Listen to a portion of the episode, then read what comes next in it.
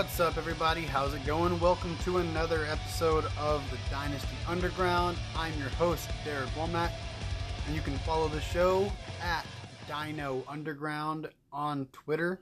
That's at D Y N O Underground. And today we are going to be talking about some some draft day values for your startup drafts. Um, I've been doing some mock drafts here and there. I did one a couple of nights ago uh, with, you know, some fantasy football people on Twitter. And it was super interesting to me. Um, mainly because of, like I've kind of been preaching, honestly, some of the late round value, um, especially at the wide receiver position. So I'm just going to go ahead and jump into it. Full disclosure, um, I had the 105 and I did go three running backs to start. And while I don't love, I didn't end up loving uh, my actual picks. I mean, I liked the first one. I got, obviously, I got Alvin Kamara at the fifth overall. Um, the second round, the second round, I was staring down Clyde Edwards Helaire, um, Leonard Fournette, and Kenny Golladay. Now I know Kenny Golladay sounds like the smash, the smash, uh, you know, selection there, but I didn't. I didn't go Kenny Golladay, and I'll. I mean, I'll tell you why. Just because there's some there are some wide receivers that I like almost just as much as Kenny Golladay that I knew were going to be there a little bit later. I ended up going Leonard Fournette. I immediately kind of regretted it. I almost, I kind of wish I would have went um, Clyde Edwards Helaire, maybe Jonathan Taylor. Even I like Jonathan Taylor more, but CEH is going earlier. Um, I ended up going Fournette in the second and I went Todd Gurley in the third. Now I don't mind that core, Kamara, Fournette, and Gurley for 2020. But you fast forward a year from now, where's Fournette? Where's Gurley? I don't know. Um, it's very shaky after that. But um, so in the fourth round, that's where I started hammering wide receivers. I got Allen Robinson in the fourth, Tyler Lockett in the fifth, Jarvis Landry in the sixth, and Brandin Cooks in the seventh. I got Brandin Cooks in the seventh round. Now I'm going to lay out my case for him in a minute. I think I already have, but I mean, you look at some of these other people, you know, they got so the guy right after me killed it. He he drafted his first two picks very similar to me had I had the sixth pick. He drafted Dalvin Cook in the first and Miles Sanders in the second. I was really hoping Sanders would have fell to me in the second round, would have changed the whole dynamic, but it didn't. But uh, he ended up going Juju in the third, which I don't mind. Um, the guy at the turn at the 112 double tapped Tyreek and Julio, and then hammered Le'Veon Bell, James Conner, and James Conner in the fourth is a slam dunk for me. Um, for 2020 at least. And then he he you know hedged a little bit and went D'Andre Swift, J.K. Dobbins. So he's got Bell, he's got Conner, two running backs that I'm a fan of for 2020, and then he went ahead and grabbed Swift, and Dobbins. So he's got the rookies too at the next turn. So he actually he had a pretty solid start to his draft in my opinion. But here's why I prefer to go running back in the first in the first three rounds.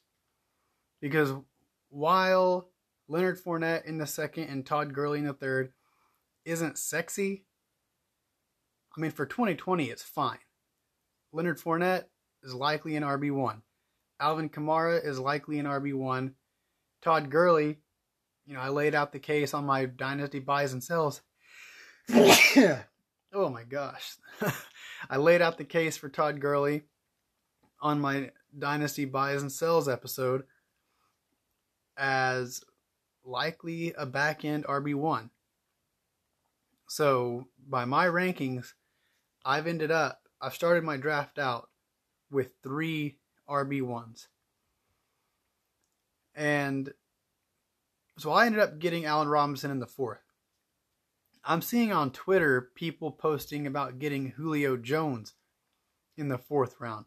Had I been able to get Julio Jones with this pick, I would have been ecstatic. I get why he's falling. He's getting older, right? He's 31. But let's think let's think about Julio Jones this way. And yes, I'm considering if Julio Jones is in the 4th round, if you're getting him in the 4th round, that's a value. I don't care if he's 31 like um, Julian Edelman just had a wide receiver one season in full PPR at age 34. At age 34, Julian Edelman's putting up wide receiver one numbers. Julian Edelman like is not even on the same planet as Julio Jones from a talent level. They barely even play the same sport. like that's how much better Julio Jones is than Julian Edelman. And if Julian Edelman can put up wide receiver one numbers at 34 years old, then Julio Jones can put up wide receiver one numbers at 34 years old. And that gives you three years of wide receiver one production. Not to mention, he's in a position to destroy statistics this season. I mean, they, I, the Atlanta Falcons are first in the NFL in vacated targets, and it's not even close. I know some people don't like vacated targets. I personally do. Uh, it's not something I don't. I don't see a player walk into vacated targets and immediately, you know, immediately move that player way up the rankings, but it is something I take into consideration. The Atlanta Falcons have 258 vacated targets from Devonta Freeman, Austin Hooper, and Mohamed Sanu. 258 vacated targets from a year ago. The next closest is Dallas um, at 190. And that's I mean I've laid out the case why I like CeeDee Lamb at the one at the 1.05 in rookie drafts because of all the vacated targets. To me, there is an opportunity for him to come in as a rookie and produce.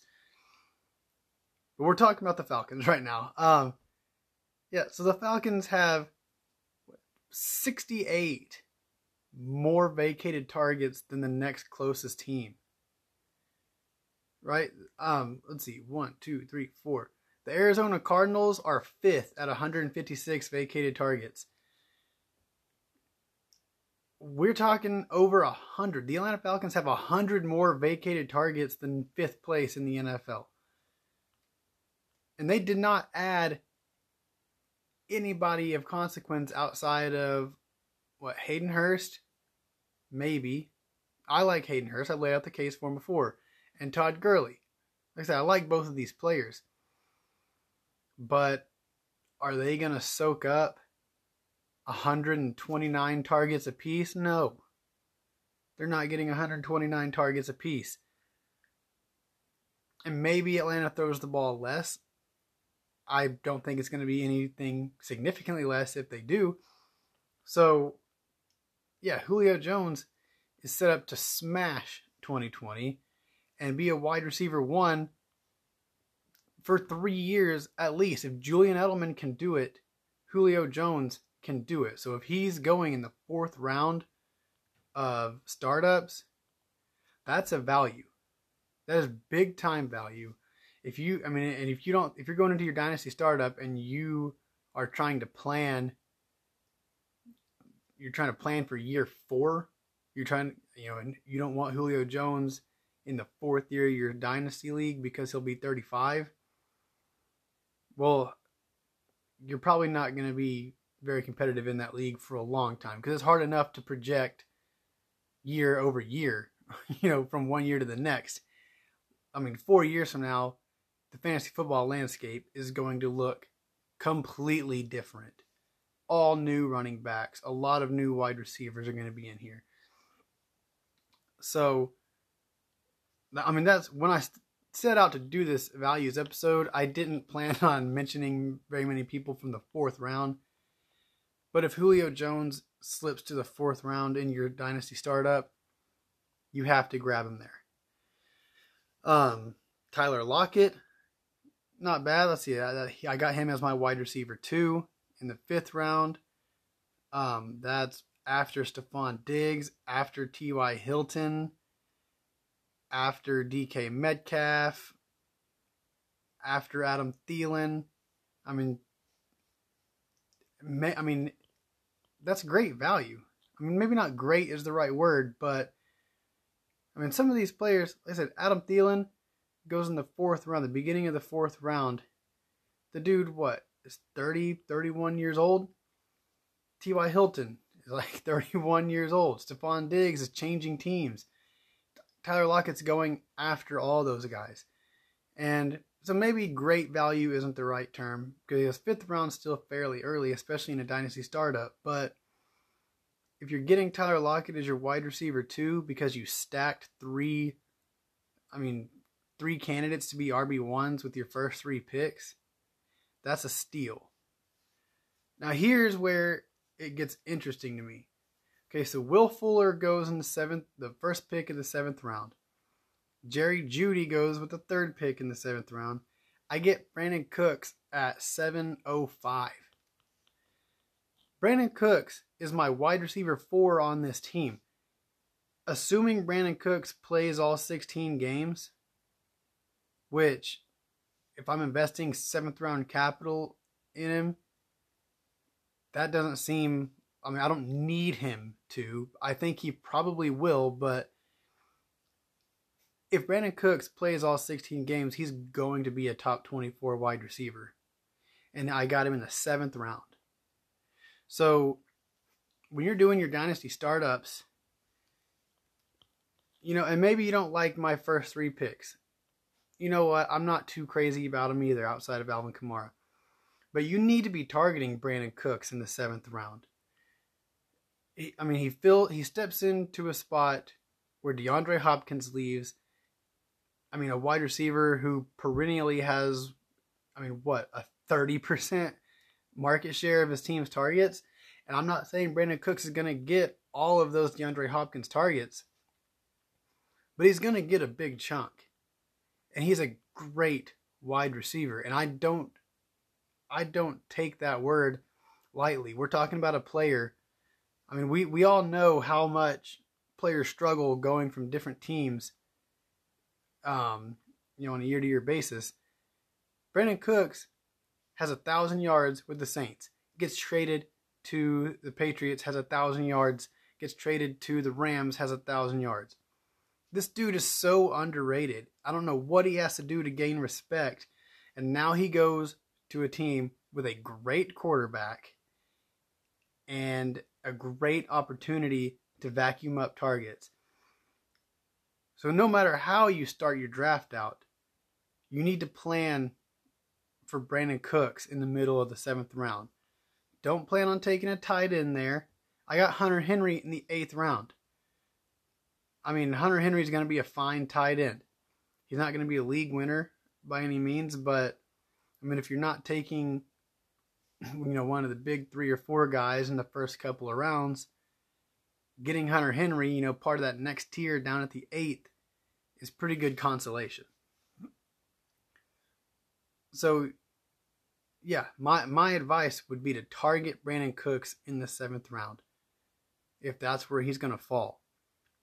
Because he's a locked in, even if he even if he ends up getting hurt and misses some games and doesn't technically finish as a wide receiver too, you're to get wide receiver one weeks. You're to get wide receiver two weeks from your seventh round pick. That's why you go running back early. Because look at some of the running backs in this range.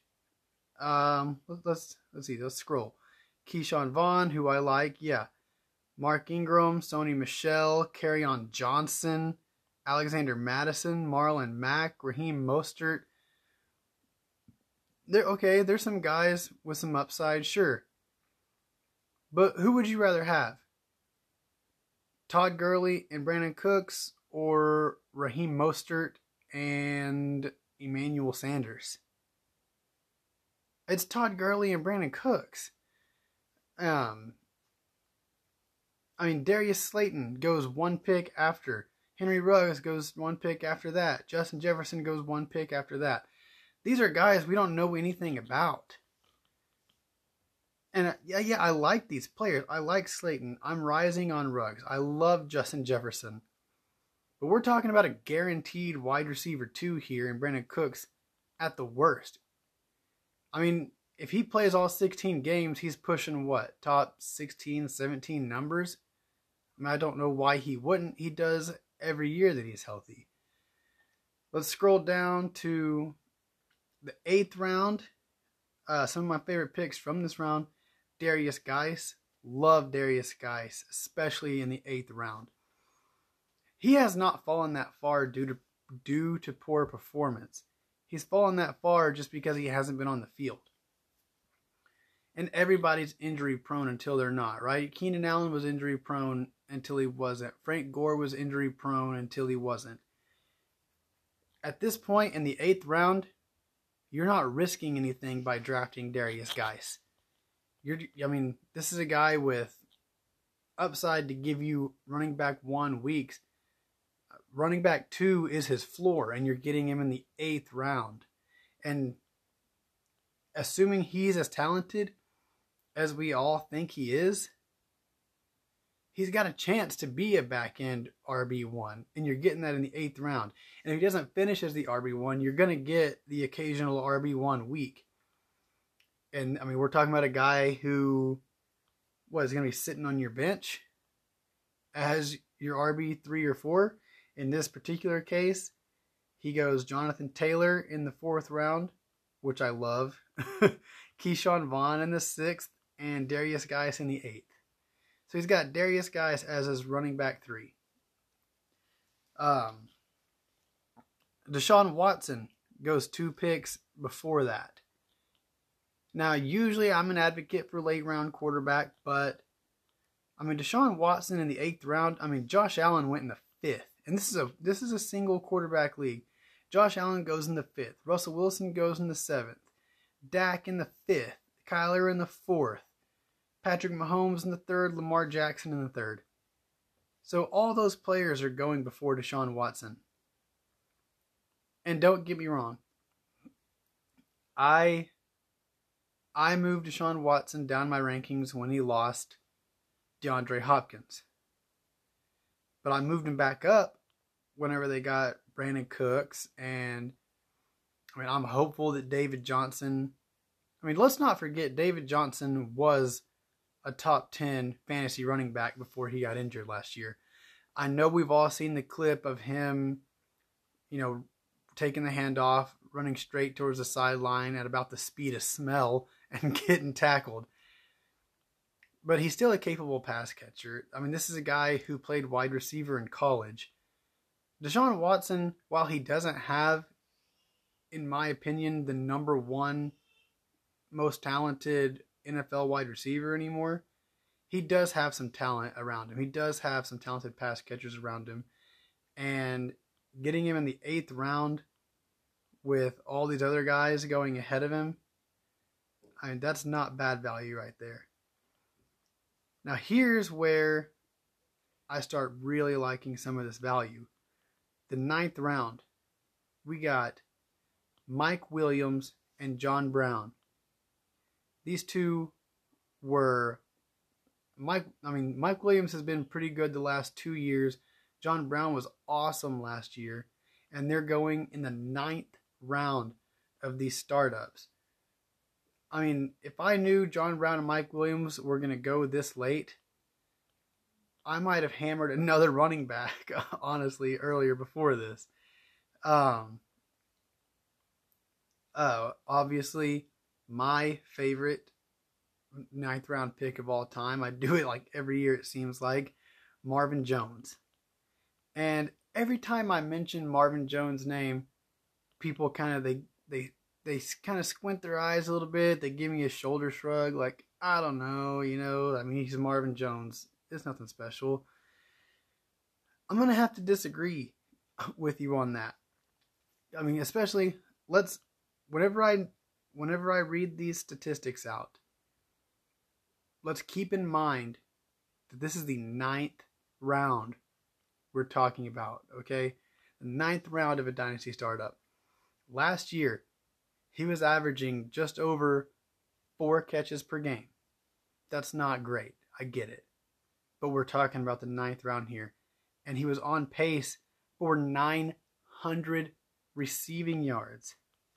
Okay, we're talking about my wide receiver five on this team, and I didn't even go wide receiver early. I didn't go wide receiver to the fourth round, and I mean it's it's conceivable that my fifth wide receiver is going to catch 900 yards. This dude had nine touchdowns last year in 14 games. He was the wide receiver 28 on the season, and he only played 14 games. This dude was a top 20 wide receiver before he got hurt and he's still going in the ninth round. I get it. He's old. He's not going to accrue value. I mean, he's not going to be worth more next year, at this time next year, than he is right now, even if he comes out and has a good season. But, I mean, why not? Why do you not want to win this year? I know some people really like to draft young, you know, punt the present to have a good future. But we're talking about the ninth round here. You know, there's no reason to not just take that player. You know, what if you do, you take, you know, Clyde Edwards Helaire in the second, and you take Joe Mixon. You take, you start your draft out. Let's say you start your draft out with Joe Mixon in the first, Miles Sanders in the second, Allen Robinson in the third. Let's say you take him a round earlier than I got him. That's a pretty good core. It's young. You can get DJ Moore at the 4 2. So, judging by this draft, you know, the 111 spot could have started Joe Mixon, Miles Sanders, Allen Robinson, DJ Moore. Okay, he got DJ Chark in the fifth. So you're you're rolling out a lineup: Joe Mixon, Miles Sanders, Allen Robinson, DJ Moore, DJ Chark. That is young. That's not just young. That's high upside. So yeah, you're set up for the future and you're set up for the present. So you go ahead and you grab Marvin Jones in the ninth round, a likely wide receiver two in the ninth round. Well, now you're set up now you're set up like that just helps your cause to win this year. And you know what? If he doesn't go out and post 900 yards and nine touchdowns, if he posts 600 yards and five touchdowns and you can't play him, like I said, it's the ninth round. Who else are you getting in the ninth round that you're going to play? Not, I mean, not very many people. Jordan Howard, maybe. I can see the upside. James White, maybe. Zack Moss, maybe. Um, some of the rookies, sure, if you, but I mean, this dude has legit. If he plays all 16 games, like Brandin Cooks, these guys are going to finish as wide receiver twos, and they're going in the seventh, eighth, ninth rounds. Um, so let's jump over to the 10th round um, Hayden Hurst goes in the 10th round here. Um, Darrell Henderson, I honestly don't hate Darrell Henderson going in the 10th. He went, I think, five rounds behind Cam Akers in this draft. And there's nothing I I've seen nothing to I'm not saying it's not out there, but I've seen nothing to deter my thought process of thinking it's going to be a pretty even timeshare for the Rams. And if you're getting one of those players five rounds later, to me, it's it's Henderson, not over Akers, but Henderson at his draft cost over Akers at his. And don't get me wrong, I was, you know, I was a Cam Akers guy, but you know, I wanted him to land, you know, in a better spot. Um, Preston Williams goes in the tenth round. That's another great wide receiver pick. I didn't get him. I wish I would have. Um, yeah, Preston Williams goes at the 10.09. And that, I mean, that's another one. You want to, if you want to punt the future or you want to punt the present to build for the future, just build a young team. Preston Williams is going in the 10th round. You can get young, high upside players, wide receivers at least, late. So don't just go into this thing. You know, let, let's rewind. Let's do that exercise. You start out, you know, Joe Mixon and Miles Sanders the first two rounds, and then you grab Allen Robinson in the third. And Julio Jones, if Julio Jones is sitting there like we talked about in the fourth, I mean, you you grab Julio Jones with the mindset of realizing that Jarvis Landry, Brandin Cooks, Marvin Jones, Preston Williams, you know, Tyler Boyd, DeVante Parker, Keenan Allen. You know, you grab Julio in the fourth because you know these other guys are still out there. Yeah, Julio's older, but you can get plenty of young, productive wide receivers later in the draft. You don't have to take a young wide receiver early.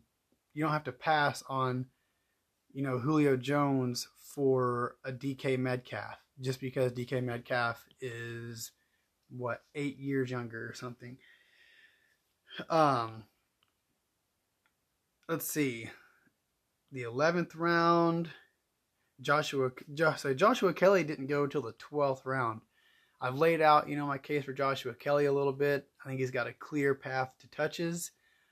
Um, I don't know what to expect from him production wise. I don't think they're going to give Austin Ekeler 20 touches a game. I think Joshua Kelley for sure is going to get, you know, get some opportunity. And snagging him in the 12th round, that is a great, no risk, high upside play.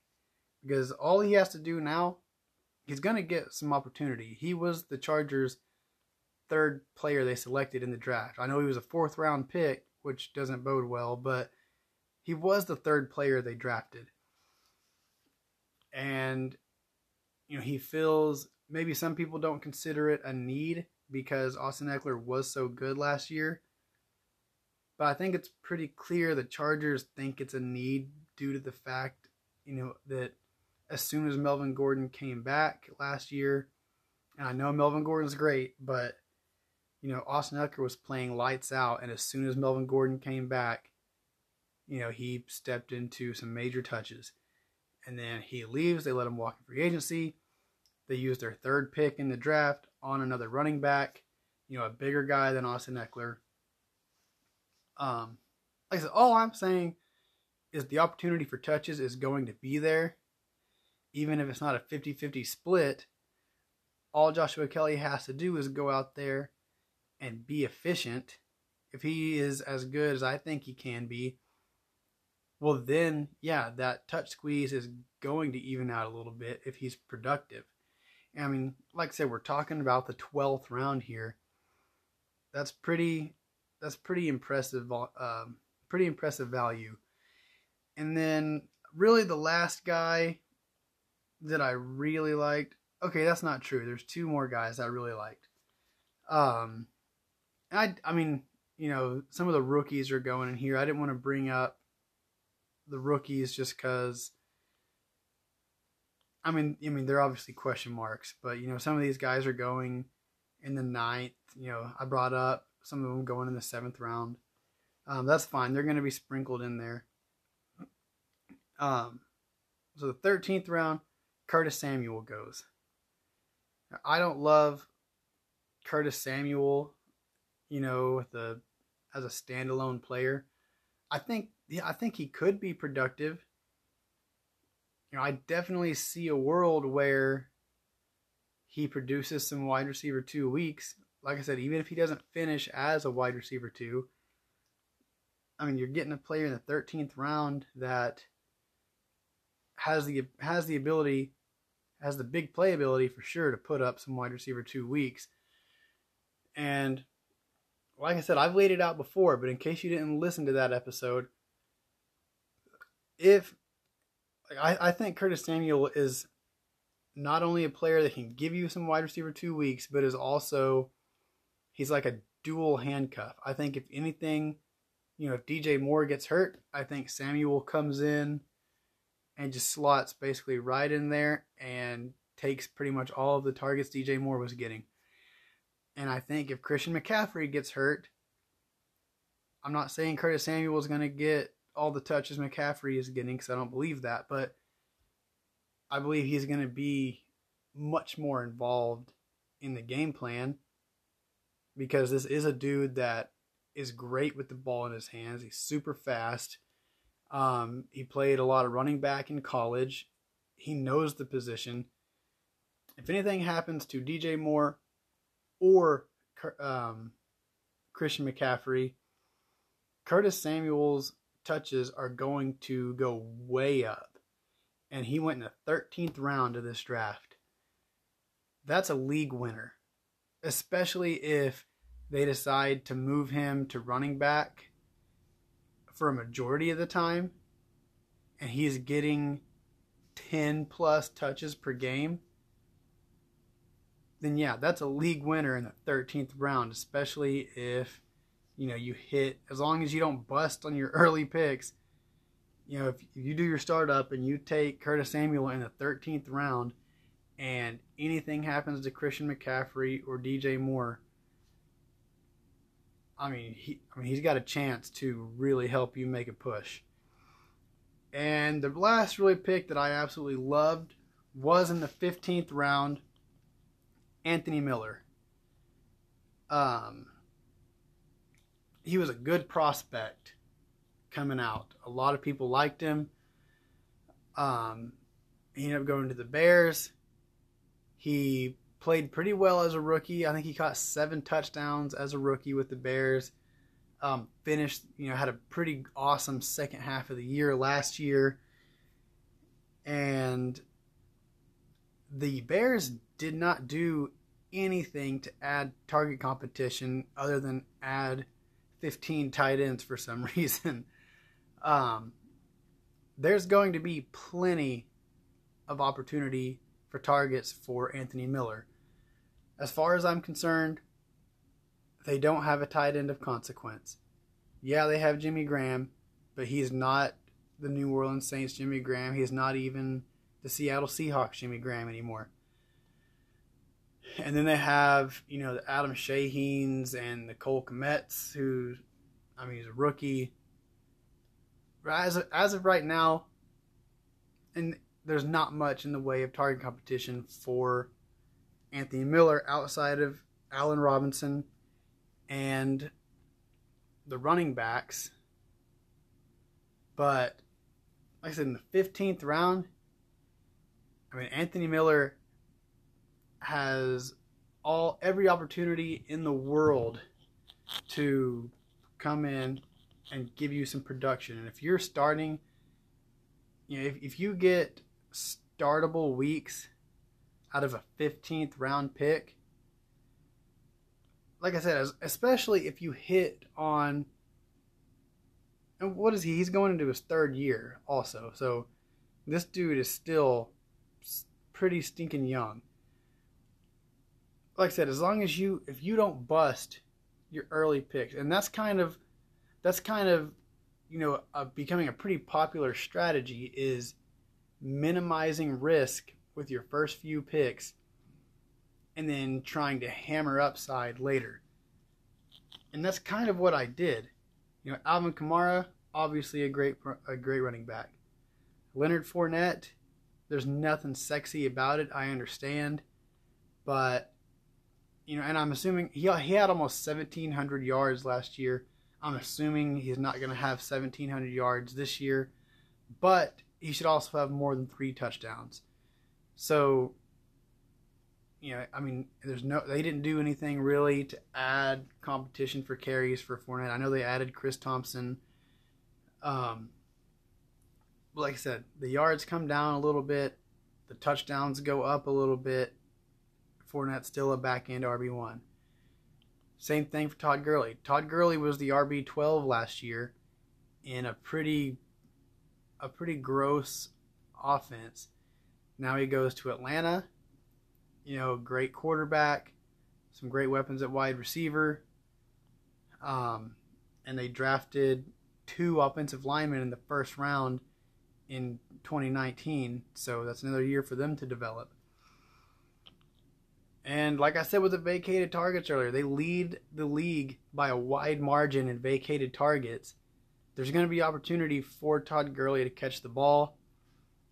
I mean, I even if he is not a back end RB1, he's a high end RB2.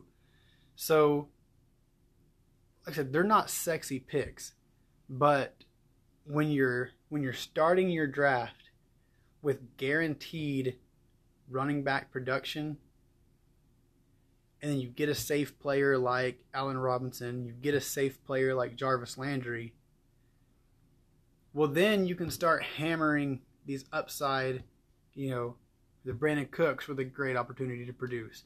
The Marvin Jones, you know, I read his numbers from last year. The Preston Williams, the Anthony Millers, the Curtis Samuels, you know, Mike Williams, John Brown going in the ninth round of this thing and not all these guys are going to hit. I get it, but if if two of those guys are giving you and I think two of them obviously will with Brandin Cooks and Marvin Jones. But if two of those guys are giving you multiple wide receiver two weeks and you locked in that production, that early production at running back, then you're set up to have a competitive team. And you know, I would have loved to came on here to talk about draft values and been like, oh, you know, um, DeAndre Hopkins fell to the third round. That's a good value. Like, I mean, I felt like the Julio Jones in the fourth is pretty sexy, even though he's 31 years old. But like I said, we're not we're not really looking for high floor players in the back half of this draft. We're looking for high ceiling players. And that's what these players, especially these wide receivers, offer. And I mean and that's kind of you know my reasoning for hammering running back early, even bypassing a player like Kenny Golladay in the second round. Don't get me wrong, I love Kenny Golladay. Um, I think he's going to be a perennial productive wide receiver, back in wide receiver one. I get it, but the the advantage of having a back end wide receiver one, the, I mean the advantage of having a wide receiver one over a wide receiver two is not the same. It's not even close as having an RB1 compared to an RB2. So let's say I'm right in my projections and I get let's let's say I'm not right. Let's just go by consensus and say I have two RB1s on this team plus a high-end RB2 in Todd Gurley. And then I go Allen Robinson, Tyler Lockett, Jarvis Landry three guys who almost assuredly will be wide receiver twos. So, I mean, me having the advantage I'm going to have. So if I play the team, you know, the vice versa of that, that has a handful of RB2s and a couple of wide receiver ones, I'm always going to have the advantage I might lose that matchup, but a majority out of the a majority of the time, I'm winning that matchup because I have the the more you know the harder to replace assets in the running backs. And then not like like I said, not to mention all of these wide receivers that I ran through in the back half of this draft. So, yeah, you know, these guys are hammering um, Keenan Allen in the fifth, Marquise Brown in the sixth, Adam Thielen in the fourth. Um, even like I said, even me, you know, I went Jarvis Landry in the sixth. I mean, you you go three rounds after those guys, and you have John Brown, Mike Williams, Preston Williams, Marvin Jones. You know, these are three plus rounds behind those guys, and they're all going to be fairly close, likely in total points scored. Close enough that it's not going to make much of a difference on a week to week basis. Not like these running backs. You know, you mean think about the difference in Keenan Allen and uh, you know John Brown or Mike Williams. Uh, uh, Mike Williams is perfect. Let's think about the difference in Keenan Allen and Mike Williams because they're on the same team. They have the same question marks.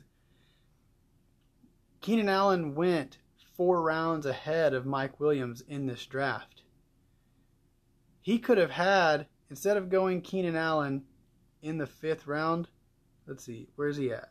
Where's Keenan Allen? Okay, instead of going Keenan Allen in the fifth round, he could have went um Melvin Gordon, David Montgomery, Raheem Mostert. He could have got one of these other running backs with a higher upside and guaranteed touches and then went Mike Williams in the ninth instead. And that's kind of where I mean that's where it's at. Now I'm not gonna I'm not saying that every draft I do, no matter where my draft slot is, I'm going to start three wide receiver or three running backs.